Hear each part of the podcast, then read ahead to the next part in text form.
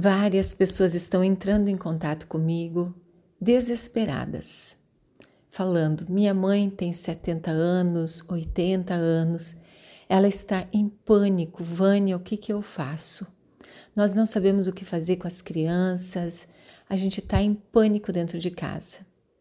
Então eu tenho feito uma orientação muito simples. Pare tudo. É o momento de estar em casa e fazer de casa o nosso templo sagrado, como deixamos de fazer há muito tempo. Por isso estamos desesperados.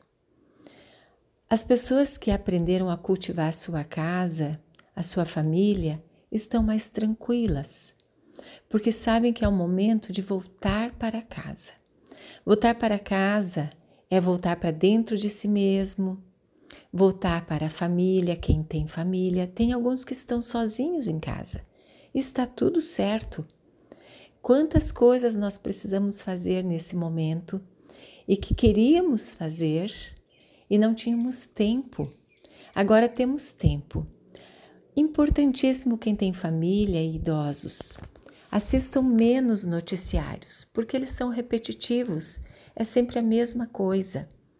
Se você se alimentar de coisas ruins, pensamentos ruins, notícias ruins o tempo inteiro, você vai ficar deprimido e em pânico, porque isso é um processo lógico da mente. Vai elaborar uma adrenalina, a pessoa vai ficar ansiosa e não vai dormir.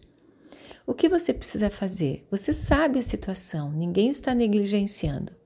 Faça a sua parte bem feita, que é a higienização, fique em casa, saia somente para fazer a compra do seu alimento, volte para casa e sentem para conversar, como antigamente as pessoas faziam. Certeza que a sua mãe, o seu pai, o seu avô lembram disso. Sentar, mas sem condenar ninguém, sem julgar, sem ficar criticando, sem falar irritado, sem ficar colocando na roda de conversa o tempo inteiro a negatividade. Vamos pegar aquelas fotos de antigamente e relembrar os bons momentos? É a hora de pegar aquele celular teu que você tirou 5 mil fotos e nunca olhou? De momentos bons que você teve com sozinho ou com a sua família? E olhe, selecione as fotos melhores, deem boas risadas, relembrem esses momentos gostosos, vídeos que você fez e que está tudo armazenado que você não olhou para nada. Vamos trazer esse sentimento gostoso dos bons momentos e pedir para Deus nos trazê-las de volta, porque talvez não soubemos curtir na profundidade, porque estávamos cheios de coisas para fazer. Agora nós podemos parar, priorizar o que realmente importa, que é a nossa saúde e o amor, o cuidado, mais do que tudo, mais do que tudo. E voltar para essa essência sagrada que é muito inteligente e nos colocou numa situação dessa exatamente porque nós estávamos nos perdendo. E agora estamos aqui olhando para o essencial. Então é o momento de olhar para o essencial na sua família acolher, amar. Se for o caso, faça uma massagem nos pés uns dos outros. Faça um momento de reflexão, uma leitura de uma oração, não importa qual religião. Faça uma meditação. Tem minhas aulas de yoga na internet, bem suave para quem não sabe nada.